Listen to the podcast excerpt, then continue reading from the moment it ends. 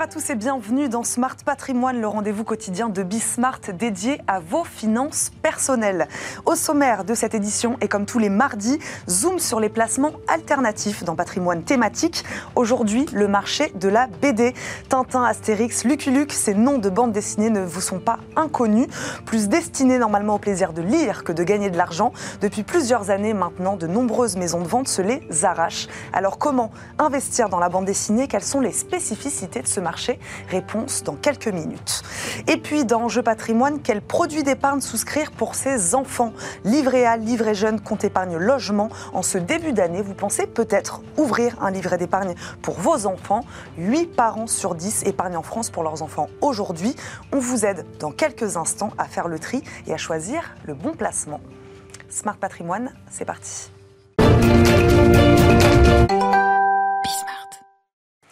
D'abord, comme tous les mardis, je vous le disais, zoom sur ces placements alternatifs dans patrimoine thématique. Aujourd'hui, la bande dessinée qui fait son chemin dans le marché de l'art et qu'on vend de plus en plus de collectionneurs investisseurs. Car oui, investir dans la bande dessinée peut s'avérer être un investissement très rentable, à l'image du dessin euh, signé Hergé, préparateur de la couverture du Lotus Bleu, qui a été vendu aux enchères il y a quelques jours pour la somme record de 3,2 millions d'euros.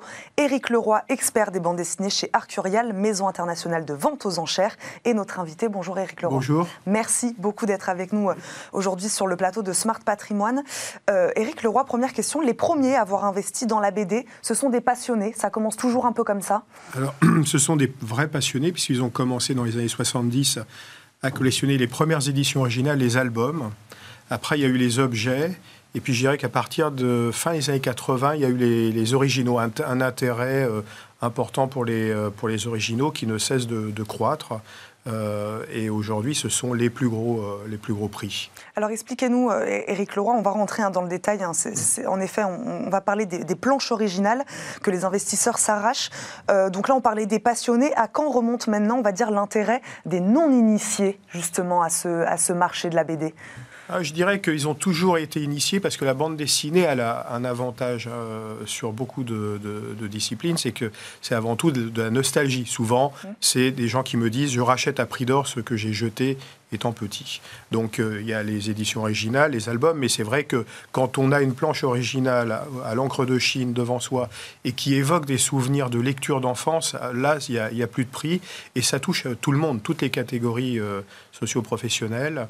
Et euh, c'est ça qui, fait la force de la bande dessinée, c'est avant tout un art populaire. Et ça touche donc à notre histoire, à notre passé. On ne dépend pas du dollar ou du yen, je dis mm. toujours, on dépend vraiment de, notre passé, de notre histoire. Et puis il y a des, jeunes euh, qui, qui, dessinent depuis euh, quelques années, qui font des séries formidables.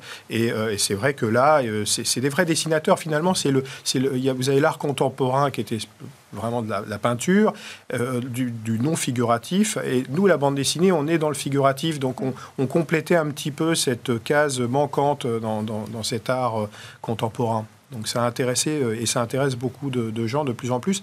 Mais il est vrai que ceux qui ont acheté il y a 30 ans mhm. ont fait des placements fabuleux. On va rentrer dans, le détail euh, même des prix. Là, je parlais de la somme record de 3,2 millions d'euros pour une planche signée, signée RG. Euh, une question sur, euh, votre maison de vente aux enchères, Arcurial. Quelle place donc prennent aujourd'hui, pour qu'on comprenne bien, ces BD, ces planches originales, ce marché de la BD dans votre maison de vente, pour qu'on comprenne un peu? Cette année, on a fait près de 10 millions d'euros, de, enfin l'année dernière, je veux dire, on a fait 10 millions d'euros de, de chiffre d'affaires en, cinq ventes aux enchères. Euh, on a fait la vente 100p qui me tenait à cœur, notamment euh, depuis longtemps. Donc 100p, c'est aussi euh, c'est de l'illustrateur, c'est plus, plus de la bande dessinée. Mhm. C'est quelqu'un qui a travaillé pour le New Yorker, qui est connu aux États-Unis avec un fabuleux dessin. Donc on, voilà, on, on, est, on est chez Arcurial, je dirais, un, un, département à part qui permet de, de, faire rêver, mais aussi euh, de toucher des artistes contemporains, alors que finalement, quand on vend euh, l'art, euh, l'art moderne, bon, bah, Picasso, Renoir, Monet, ou Manet, tous ces gens-là sont décédés. Nous, on est, on est vraiment un, art vivant, et, et, c'est pour ça qu'on a fait une exposition à Enki Bilal l'été dernier chez Arcurial. on a d'autres projets avec lui, avec d'autres. Enfin, vous voyez, c'est vraiment vivant.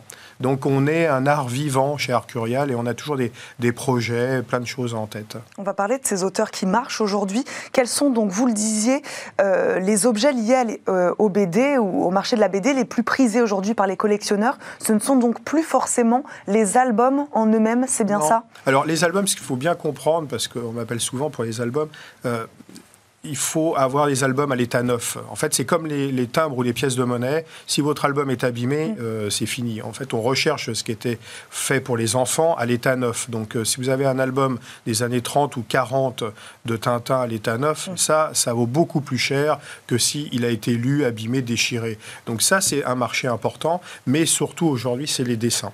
Et effectivement, on, décore nos, appartements. Finalement, les gens décorent leur, leur, leur appartement avec des dessins de bande dessinée. Euh, ce sont des, des, vrais petits tableaux parfois. Euh, on a vendu un dessin euh, sur la Lune. Tintin, Tintin, on a marché sur la Lune. Voilà, c'était en couleur directe. Ça, c'est quelque chose de rare chez Hergé parce qu'il travaillait beaucoup en noir et blanc. Et, et donc là, forcément, la personne qui, qui l'a acheté va, met ça au mur et c'est un vrai, un vrai petit tableau. Donc là, on, on décore son, son chez-soi avec euh, des planches de bande dessinée. C'est une vraie œuvre d'art. Une vraie œuvre d'art qui est unique. C'est le dessin du maître, euh, finalement. Mhm. Et, c'est ça qui est, important et qui a pris le, dessus, je dirais, sur le marché de la bande dessinée des années 80, qui était vraiment beaucoup plus sur les livres, les albums, les éditions originales. Alors on me dit, mais pourquoi on, rachète des, on achète des éditions originales alors qu'on peut aller euh, chez son libraire et acheter la publication de, de Tintin d'aujourd'hui? Mais en fait, c'est parce que ça n'a rien à voir. Le papier différent, les couleurs sont, sont différentes. Euh, le dessin est différent. Alors, c'est le, le, même, enfin, mais l'aspect est différent mhm. parce que, en fait, euh, les, papiers sont différents, les pigments sont différents d'impression et, donc ça vous donne une lecture euh, complètement. Et puis même l'odeur du papier mm. ancien, c'est une lecture complètement différente. Donc c'est ça que les collectionneurs recherchent, c'est d'avoir euh, l'édition originale avec cette patine et cette odeur et, ces couleurs que l'on ne peut plus refaire. Pourquoi? Parce que les machines d'imprimerie ont changé, mm-hmm. euh, les papiers sont différents, les pigments de, de couleurs d'encre sont différentes. Donc tout ça, Casterman me disait, mais nous on est incapable de reproduire des albums des années 40 de Tintin. On ne peut plus le faire. Éric Leroy, je me permets de rebondir sur ce que vous dites. Ça fait plusieurs fois que vous prenez l'exemple de Tintin.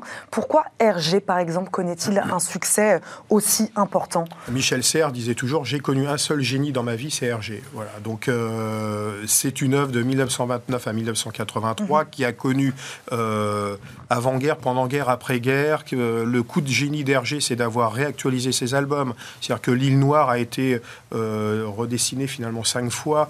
Mhm. ça commence dans les années 30 et ça termine dans les années 60 avec les vrais camions euh, écossais, anglais, enfin tout ça, c'est réactualisé. Donc c'est comme si le dessinateur de Bécassine avait réactualisé euh, ses albums. Hergé l'a fait, euh, Pinchon ne l'a pas fait, et on voit la différence. Et que aujourd'hui, c'est Tintin, c'est actuel, et puis Tintin, c'est vous, c'est moi, c'est ça le coup de génie, c'est que il n'a pas de sexe, il n'a pas d'argent, il n'a pas de maison. Donc en fait, on se place à la place de, de, de ce personnage, et tout ce qui l'entoure autour a du caractère. La Castafiore, Haddock, Tournesol, tous ces gens-là ont euh, un caractère, alors que lui est complètement, Tintin est complètement neutre. Donc le coup de génie, ça tient grâce à ça. C'est qu'on se projette à travers Tintin et on voyage dans le monde entier.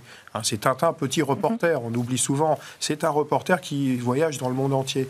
Et, euh, et voilà, donc il y a aussi un, un, un, dessinateur incroyable français, c'est Albert Uderzo avec Astérix. Tout à fait, avec Astérix. Vous le compareriez d'ailleurs avec ce personnage un peu, un peu neutre finalement? C'est oui. Alors non, là il a vraiment du, il a, il a vraiment du caractère. Euh, c'est le Gaulois. C'est euh, c'est pour ça qu'aux États-Unis ça n'a pas vraiment marché euh, pour le moment. On verra, on verra. Mais en Allemagne c'est très populaire Astérix. C'est aussi populaire qu'en France. Mais voilà. Donc ça c'est je dirais, un, un, auteur à collectionner qui est pour moi pas encore tout à fait euh, à son summum. Et euh, c'est euh, un, génie français du dessin et il a fait une carrière avec Goscinny incroyable. Donc vous parliez tout à l'heure, Éric Leroy, aussi d'auteurs un peu plus contemporains, un peu plus jeunes. donc ils suscitent aujourd'hui eux aussi quand même l'intérêt le, des investisseurs? Oui, tout à fait. Il, y a, une jeune génération qui est tombée dans la marmite, on pourrait dire. Donc tout de suite, moi je me souviens des, des, collectionneurs qui venaient à mes expositions, qui me disaient, vous savez, Monsieur Leroy, je vais devenir notaire, avocat, et donc mon salaire va augmenter. Euh, et, tous ces gens-là arrivent aujourd'hui sur le marché de la bande dessinée et collectionnent, alors là, plus des des auteurs contemporains comme Blin, Bloch. Euh, voilà, c'est des, des, gens. Euh, alors on, parle. C'est plus un pari qu'on fait sur l'avenir dans ces cas-là? Comment Oui, alors moi j'aime moi, je dis toujours achetez ce que vous aimez. Voilà. Vous êtes sûr de ne pas vous tromper. Alors, évidemment, euh, ceux qui ont acheté Tintin il y a 30 ans plutôt que Alain Saint-Augan, euh, avec Zigépus, euh, ont fait un meilleur investissement. Mais, mais finalement, dans, dans l'art, achetez ce que vous aimez, ce qui vous plaît. vous allez toujours vous y retrouver. Puis moi, j'ai des collectionneurs aussi qui me disent Mais moi, même si ça vaut rien, ça me plaît.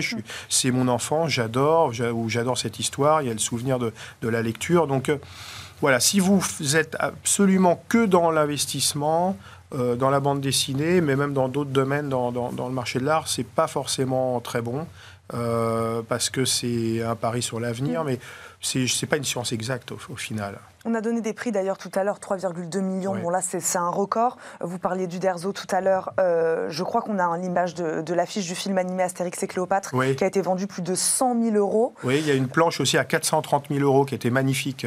Euh, une planche de fin. C'est pour ça, c'est une planche de fin, donc c'est plus coté qu'une planche, je dirais, euh, lambda. Euh, voilà, donc il y a, Mais du coup, Éric Leroy, on, le voit, donc certains objets sont réservés, on, va dire, aux plus fortunés. Certaines planches sont quand même plus accessibles. Je pense que nos téléspectateurs vont être aussi intéressés par ça, en se disant que oui, à, bas prix, on peut, aussi, euh, on peut aussi acheter des choses. Vous pouvez acheter les planches d'Achille Talon euh, pour 200 euros de Greg. C'est accessible. La bande dessinée, c'est un art populaire. Donc vous avez effectivement des, des, séries d'aujourd'hui à, à 1000, 2000, 3000 euros, ou, alors des, des planches toutes simples 500, 200, 300. Il y en a vraiment pour tous les prix et pour toutes les bourses. Ça, c'est euh, essentiel. Éric Leroy, vous le disiez tout à l'heure, vous parliez donc de, conservation. Hein. évidemment, on est mhm. sur des objets bah, qui, vieillissent aussi un peu avec le temps, comme, comme tout. Euh, c'est un marché pour, j'imagine, hein, pour les planches originales. Euh, ou, d'autres d'ailleurs pour les dessins de, très techniques. Mhm. C'est des dates, des matériaux, une qualité d'image, c'est ce que vous disiez. comment s'assurer, je ne sais pas de, quelle manière c'est important, de s'assurer de l'authenticité d'un objet quand on est voilà, quand on veut investir, mhm. comment être sûr que bah, qu'on achète bien une planche originale? Alors, c'est plus simple d'acheter dans les maisons de vente aux enchères que mhm. sur Internet. On a un gros problème aujourd'hui, c'est que sur Internet, c'est tout ça, c'est formidable, mais c'est un bouillon de culture, comme on dirait. Il y a, tout. Euh, et moi, j'ai des, gens qui m'appellent en me demandant euh, de la dédicace, euh, ceci, et puis c'est des faux, quoi. Donc, donc il y a, de, il, faut, faut s'adresser à des vrais professionnels. Euh, donc c'est sûr que les ventes aux enchères garantissent. Nous, nous on garantit 10 ans ce que l'on vend. Euh, donc euh, voilà, si c'est un faux, vous pouvez toujours appeler la maison arcuriale en disant bah, deux, 5 ans après, 2 ans après, 10 ans après, dire voilà, c'est un faux. Donc là, on est, on est là pour garantir mhm. l'authenticité, garantir le sérieux. Et puis faire aussi une sélection et d'œuvres, je dirais, importantes ou valables.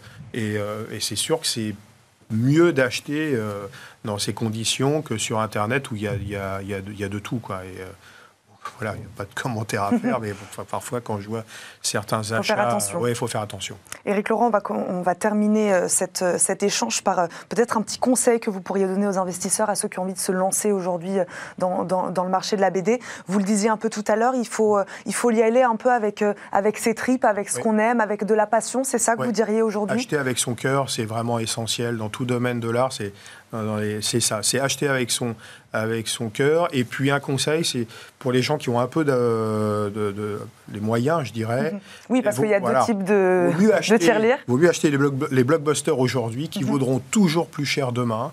Et c'est euh, le constat dans, sur le marché de l'art. Euh, je veux dire, euh, un tableau de Basquiat, ça valait très cher euh, déjà il y a 20 ans, et aujourd'hui, ça vaut encore plus cher. Donc, Hergé, Uderzo, Bilal, tous ces gens-là qui sont dans le, top du marché de la bande dessinée vont encore prendre voilà, de la valeur. la valeur. Et, et, et en tout cas, c'est un peu des valeurs refuge aussi. C'est-à-dire mhm.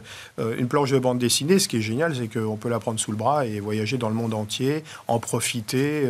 moi, j'ai des collectionneurs qui me disent bah, Moi, je voyage toujours avec tel dessin dans ma valise, ça me fait plaisir. Donc, il y a aussi ce côté que voilà, les voitures, on ne peut pas les emmener mhm. facilement, mais les, dessins, oui. oui.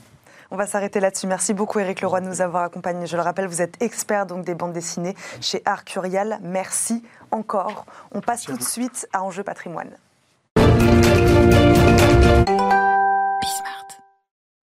C'est parti pour Enjeu patrimoine où nous répondons chaque jour à une grande question liée à la gestion de votre patrimoine. Aujourd'hui, quel produit d'épargne choisir pour vos enfants?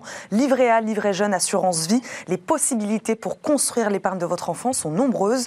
Petit récapitulatif donc dans cette émission pour vous aider parents à bien choisir. Pour cela, deux experts du sujet nous accompagnent. Ambroise Pascal, directeur de la clientèle retail de la Banque de détail en France à la Société Générale. Bonjour. Bonjour. Merci d'être avec nous aujourd'hui, Ambroise Pascal, sur ce plateau. Marc Templeman, fondateur de Cashbee, application mobile d'épargne, nous accompagne également. Bonjour. Bonjour. Merci beaucoup de nous accompagner également. Ambroise Pascal, euh, un mot d'abord sur les pratiques d'épargne des Français. Euh, les parents sont-ils nombreux aujourd'hui à épargner pour leurs enfants? Oui, ils sont très nombreux. Euh, à épargner. C'est un, réflexe hein, à la naissance de, à la naissance de l'enfant, de savoir exactement euh, quels sont les, supports qui peuvent être, euh, sur lesquels on peut, on peut investir pour mettre de l'argent de côté. Après, euh, tout dépend, et on va, je pense qu'on va discuter sur le sujet, tout dépend de l'objectif mhm. de l'argent qui est mis de, de, côté, soit dans une optique court terme, soit dans une optique moyen terme. C'est savoir s'il est euh, accessible tout de suite ou, euh, ou plus tard. C'est une proportion qui évolue plutôt à la hausse, on va dire. Plus, plus ça va, plus on épargne pour ses enfants. Par exemple, parce que la crise, euh, a, on a vu, hein, les Français ont beaucoup épargné ces deux dernières années. De la même manière, les parents ont beaucoup épargné pour leurs enfants ah, Tout à fait. Ils avaient plus de, ils avaient plus de liquidités et donc ils ont pu plus rapidement donner un capital important à, leur, à leurs enfants. C'est vraiment quelque chose de, sociétal aujourd'hui. Voilà, c'est un, réflexe que l'on a euh, quand, on est parent, quand on est parent, de préparer euh, un peu d'argent, de mettre un peu d'argent de côté pour les, pour les enfants. Marc Tempelwan, quand doit-on commencer, c'est la première question qu'on se pose, euh, à penser, à réfléchir à l'épargne de son enfant? Bah, le, plus tôt possible. parce qu'il y, a, un secret de polichinelle en finance qui vaut également pour les, pour les parents. Hein. c'est que plus on met de côté tôt, mm. plus cet argent a, le temps de travailler pour vous. Euh, c'est le principe des intérêts composés euh, et, ça a vraiment un impact énorme sur la durée. Or, quand vous mettez de côté pour vos enfants, par définition, vous vous, mettez de côté pour une certaine durée, qui peut être plus ou moins longue, mais, euh, a priori, si c'est dès la naissance, bah, typiquement, les parents mettent de côté pour l'enfant qui aura un pactole à l'âge adulte. Donc là, vous savez que vous en avez pour 18 ans. Mhm. Euh, si c'est pour l'aider à faire son premier achat immobilier, vous pouvez même en avoir pour 25, voire 30 ans. Et sur ces durées-là, il euh, bah, vaut mieux prendre un peu de risque, faire travailler cet argent, et plus on met de côté tôt, plus l'argent mis de côté tôt aura euh, fait des petits dans la durée donc le choix d'épargne va dépendre des raisons pour lesquelles on le fait. Euh, il faut réfléchir à ça. Euh, et donc euh, voilà. Et donc la durée ne sera pas la même en fonction de, en fonction des raisons. Voilà. Et c'est là où on tombe sur un premier hic entre guillemets, c'est que je crois qu'il y a à peu près 8 parents sur 10 qui prennent l'habitude de mettre de côté pour leurs enfants. Mm. En revanche, Parmi ceux-là, ils sont en gros 70, 75, enfin 3, 3 sur 4 mm. mettent de côté sur des, des, supports à court terme, des livrets A typiquement, voire même le... le livret A qui est le plus plébiscité. le livret qui est le plus plébiscité, il y a le livret jeune, et puis il y a même, il y a même la tirelire. Euh, donc là, pour le coup, vous savez d'avance que euh, dans la tirelire, l'argent ne va pas très vite pour vous, mais même pour le livret A, euh, bah, le livret A dont le taux vient d'être annoncé va, augmenter le 1er février, bah, il ne rapporte que 1%. Pour doubler une somme enfin, sur, un livret A, il va, donc vous falloir entre 70 et 72 ans. 70 et 72 ans. Alors que si vous le placez à 4%, il ne vous faudra que 17 ans. Si vous arrivez à le placer à 8%, il ne vous faudra plus que 9 ans vous voyez la puissance du temps, mais aussi l'importance de bien choisir son support et d'aller chercher un peu de risque pour aller chercher le rendement qui, pour le coup, va avoir un effet multiplicateur pour l'enfant. Donc Ambroise Pascal, pour qu'on comprenne bien, donc euh, des produits d'épargne peuvent être ouverts donc dès la naissance euh, lesquels donc sont plus plébiscités, les, lesquels euh, les parents quand ils viennent vous voir Est-ce que c'est donc livret A, livret jeune Ce sont ce type de placements qu'on ouvre de manière générale dès la naissance de l'enfant? Tout à fait. Voilà, euh, on, a une, vraiment une habitude de nos, de nos clients de venir nous voir, même on, les, on leur propose hein, d'ouvrir bah, un compte à vue et un placement dès, leur, dès la naissance de, l'enfant. Mhm. Le livret A, naturellement, parce qu'il a encore bonne presse, hein, même si, voilà, comme l'a souligné Marc, même, un, même 1%, ça va pas rapporter beaucoup mm. dans une inflation au-delà de 2 ou au-delà de 3. Hein. Donc je pense que c'est plus un réflexe et c'est pas forcément le bon réflexe, sauf pour avoir une épargne accessible. Donc typiquement, bah, si votre enfant a, 15-16 ans et n'a pas encore de support de placement, ça peut être une bonne, une bonne idée. Quand on est, quand on est plus jeune, comme l'a comme l'a dit, dit, Marc, il faut aller prendre de la, il faut pouvoir prendre du risque. Il faut, on peut prendre du risque. On a le temps devant soi et euh, donc, on peut aller sur des, euh, sur des enveloppes qui permettent d'avoir des supports plus risqués, typiquement, et on va, je pense, en parler, mm. euh, l'assurance vie. Mm-hmm. Après, s'il y a un petit, un petit conseil à donner, hein, c'est également de lisser dans le temps les versements. C'est-à-dire qu'il faut quand on va prendre du, quand on va prendre, faire un placement dans le, dans le temps en prenant du risque, il faut avoir la capacité ou l'habitude de mettre chaque, chaque mois, chaque trimestre de côté par des reversements programmés pour lisser les seuils d'entrée dans les différents supports et donc euh, bah, faire face aux aléas de la bourse. C'est peut-être là aussi où le choix n'est pas le même. Si, si on part d'un montant où on se dit qu'on va mettre 20, 30, 50 euros par mois, euh, là on va peut-être aller plutôt vers des livrets A, des livrets jeunes.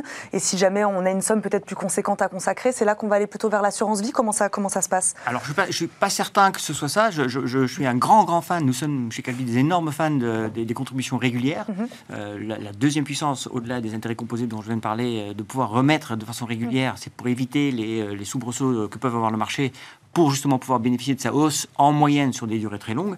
Euh, l'autre élément qui, est, euh, qui peut être intéressant dans la, mise de côté régulière, c'est que ça donne des occasions trimestrielles ou mensuelles pour parler avec son enfant et échanger avec son enfant sur l'épargne, sur euh, bah, peut-être que l'enfant a lui-même aussi des convictions. Hein. les jeunes sont de plus en plus nombreux à, être, à avoir des convictions très fortes sur l'investissement socialement responsable. Et donc, de les intéresser dès leur plus jeune âge au sujet de l'argent, qui, je sais, dans pas mal de familles, reste encore un peu tabou, ça peut être une aide énorme, au-delà de la somme que vous mettez de côté, pour que euh, cet enfant devienne un adulte euh, qui soit à peu près bien formé, à l'aise, euh, confiant dans le monde de la finance, ce qui lui donnera des rendements sans doute supérieurs pour le reste de sa vie. Ambroise Pascal disait tout à l'heure 15-16 ans. à partir de quand on peut toucher à cet argent et en fonction de et, sur quel produit d'épargne? Voilà, j'imagine que en fonction du produit d'épargne, on peut pas le toucher avant 18 ans, peut-être, avant la sortie du foyer fiscal. Comment ça marche exactement? Alors, ça, c'est un tout autre sujet, mais qui est tout aussi euh, passionnant. Euh, oui, euh, lorsque vous ouvrez un compte ou une assurance vie au nom de votre enfant, sans rentrer dans les détails trop juridiques, normalement, cet enfant, à l'âge de 18 ans, en devient pleinement responsable et peut en faire ce qu'il veut. Donc vous avez beau... Le parent perd tout droit sur cet argent Sauf exception, sauf si vous rajoutez des clauses très spécifiques juridiques qui limitent les emplois de cet argent, mais de façon générale, ça c'est un des risques dont il faut avoir conscience, c'est lorsqu'on ouvre euh, cette assurance vie au nom de son enfant à 18 ans, même si vous, vous avez, fait des énormes efforts pour qu'il puisse euh, financer ses études, mhm. n'importe quoi, euh, si lui ou elle décide qu'il veut plutôt s'acheter une décapotable, eh bien, écoutez, c'est son droit. Mhm. donc c'est un sujet. C'est pour ça qu'il faut commencer à en parler très tôt, mais même, même plus jeune que ça encore. Hein. Il ne faut, il faut pas que le sujet de l'argent soit un sujet tabou. Enfin, on a la forte conviction que la culture financière s'apprend très tôt. La culture financière, oui, c'est intéressant. Ça, il faut en parler, ça, avec ces enfants de, cette épargne, à quoi elle va servir. Tout à fait. Euh, il faut vraiment l'associer. De toute façon, par exemple, si vous faites un contrat d'assurance vie, à partir de 12 ans, votre enfant est associé à toutes les décisions. Vous ne pouvez pas ouvrir un contrat d'assurance vie pour mm. un enfant de plus de 12 ans sans avoir sa signature et sans faire un certain nombre d'actes. Pour chaque acte de gestion, votre enfant doit également, euh, également, euh, également signer. Donc ça, de toute façon, la réglementation nous y aide pour les, euh, pour les associer. Pour revenir aussi sur, la, sur votre question, on peut épargner sur un contrat d'assurance vie dès 25 euros par mois. Il ne faut pas penser qu'il faut, des grosses, euh, mhm. qu'il faut des grosses sommes. Donc on peut vraiment associer son enfant très, très rapidement, mais c'est un peu comme l'associer également à, la, à, son argent de poche, hein, à la gestion de son argent de poche. Il y a énormément de solutions aujourd'hui pour aider euh, ses enfants à gérer leur argent de poche via une carte associée à un compte, via une application, une application en, tant que telle. Et je pense que, comme l'a dit Marc, ce sont des moments voilà, qui sont très importants pour commencer à parler euh, à ses enfants d'argent. Alors peut-être pas quand il a 5-6 ans, mais je pense que l'entrée au collège, typiquement, il y a un moment où il y a une véritable bascule sur le, sujet, et c'est une bascule sociétale, parce que si ce n'est pas vous qui en parlez, de toute façon, il en parlera euh, dans la cour d'école avec ses copains. Vous disiez 25 euros, on a dit 30, on a dit 50. Comme ce sont des placements un peu à long terme, euh, quelle est la teneur exactement euh, Peut-être vous, vous avez des chiffres, des montants placés de manière générale en montant moyen, par exemple? On est plutôt aux alentours, quand on est en placement euh, régulier, on est plutôt aux alentours de 50 euros hein, mhm. par, par mois ou par, ou par trimestre. On est vraiment sur des petites, on est vraiment sur des petites cagnottes. Mais comme l'a dit Marc tout à l'heure, il y a quand même derrière une très forte pénétration de ces produits chez nos, euh, chez nos clients. Nous, par exemple, on a euh, plus de 15% de nos enfants mineurs qui ont un contrat d'assurance vie. Voilà. dans nos livres. Donc, ce qui montre bien qu'il y a un appétit, de, un appétit des parents. Puis vous les conseillez vers ça, vous aussi on les, oriente vers ça, comme pour toutes les, bonnes, toutes les bonnes raisons qu'a cité Marc tout à l'heure, parce mhm. qu'on a le temps devant nous mhm. et que si vous voulez véritablement faire travailler l'argent, c'est pas avec le livret A, mais c'est plutôt en prenant, euh, voilà, plutôt en prenant un peu plus de, un peu plus de risques dans des délais, euh, dans des délais raisonnables de toute façon. Que propose Cashby comme, euh, comme placement exactement? Alors notre gamme à long terme, hein, puisque on préconiserait pour les enfants plutôt de placer à long terme, notre gamme long terme contient uniquement des placements socialement responsables, mhm. et il y a notamment une gamme qui est thématisable d'assurance vie, les thèmes étant l'inclusion sociale, le climat, la tech ou encore l'impact. Euh, et donc ça, me fait revenir un petit peu sur ce dont on parlait tout à l'heure, euh, c'est que euh, avoir des investissements thématisés sont des bons moyens aussi pour engager le dialogue avec l'enfant, pour savoir ce à quoi il est le plus sensible. et ensuite, c'est juste une question de est-ce qu'on l'ouvre au nom de l'enfant ou est-ce qu'on l'ouvre en son nom propre, tout en sachant que cette poche d'argent est destinée à son enfant à l'âge de la majorité ou un peu plus tard. On a parlé euh, des placements qu'on connaît un peu tous, hein, qui sont rentrés hein, maintenant dans, la vie des Français. Euh, la loi Pacte a amené avec elle aussi son lot de nouveautés concernant les produits d'épargne, comme le PER, plan d'épargne retraite. Euh, je ne sais pas si vous avez un mot à dire là-dessus. Est-ce qu'il est considéré aujourd'hui comme une alternative sérieuse aux produits dont on vient de parler, Ambroise Pascal? Alors je ne sais pas si c'est une alternative sérieuse. Après, ça dépend véritablement de la, situation patrimoniale du, du hmm. parent. L'intérêt d'ouvrir un père pour pour son enfant, c'est de, le faire, de lui faire bénéficier euh, des exonérations, euh, des économies d'impôts qui mhm. sont liées à un versement euh, pour un père. Mais je pense que ce sont des stratégies qui sont extrêmement précises, qui méritent d'être discutées avec un, avec un conseiller en gestion de patrimoine ou avec qui sont différentes. sa banque. Tout à fait. Moi, je pense que voilà, je pense qu'il faut déjà avoir fait un certain nombre de, euh, placements euh, pour ces enfants avec une poche de liquidité accessible via un livret, euh, livret A, livret jeune ou un compte, sur livret et également une, assurance vie. Et ensuite, effectivement, si on est imposable, si on a un niveau d'imposition qui est important, on peut faire effectivement bénéficier ses enfants de son économie d'impôt. Et après, attention au montant qui est placé parce que on peut rapidement être dans, un dans un risque d'abus de, de, droit et d'être qualifié. Donc il faut que ça soit voilà, dans la limite de ce qui est raisonnable en fonction euh, du patrimoine euh, de la personne. Martin Palman, est-ce qu'il y a des placements, on n'en a pas parlé, à éviter à tout prix, par exemple, quand on pense euh, à, placer de l'argent pour son enfant? Écoutez, je reviens quand même sur la tirelire, parce que euh, mettre de l'argent, mais vraiment en liquide de côté, euh, bah, déjà, les usages aujourd'hui font que euh, bah, la plupart des, paiements se font maintenant bah, via, ce moyen-là, hein, donc le, téléphone portable. Il y a de moins en moins de cash dans, l'économie. Et deux, mettre de l'argent dans une tirelire, franchement, à part l'aspect tangible de voilà, je suis en train de mettre de côté, on sait d'avance que cet argent est en train de perdre du pouvoir d'achat, tant que l'inflation reste positive. Donc ce truc-là, je l'éviterai. Euh. On va s'arrêter sur ces mots. Donc, pas mettre votre argent dans une tirelire. C'est le conseil aujourd'hui de Marc Tempelman et plutôt le placer sur des produits. On en a parlé avec vous euh, aujourd'hui. Merci à tous les deux de nous avoir euh, accompagnés sur ce plateau aujourd'hui. Et merci à vous de nous avoir suivis. Vous l'avez compris, c'est déjà la fin de Smart Patrimoine. vous retrouverez demain, bien sûr, Nicolas Pagnès à la présentation de ce rendez-vous. Moi, je vous dis à très vite sur Bismart.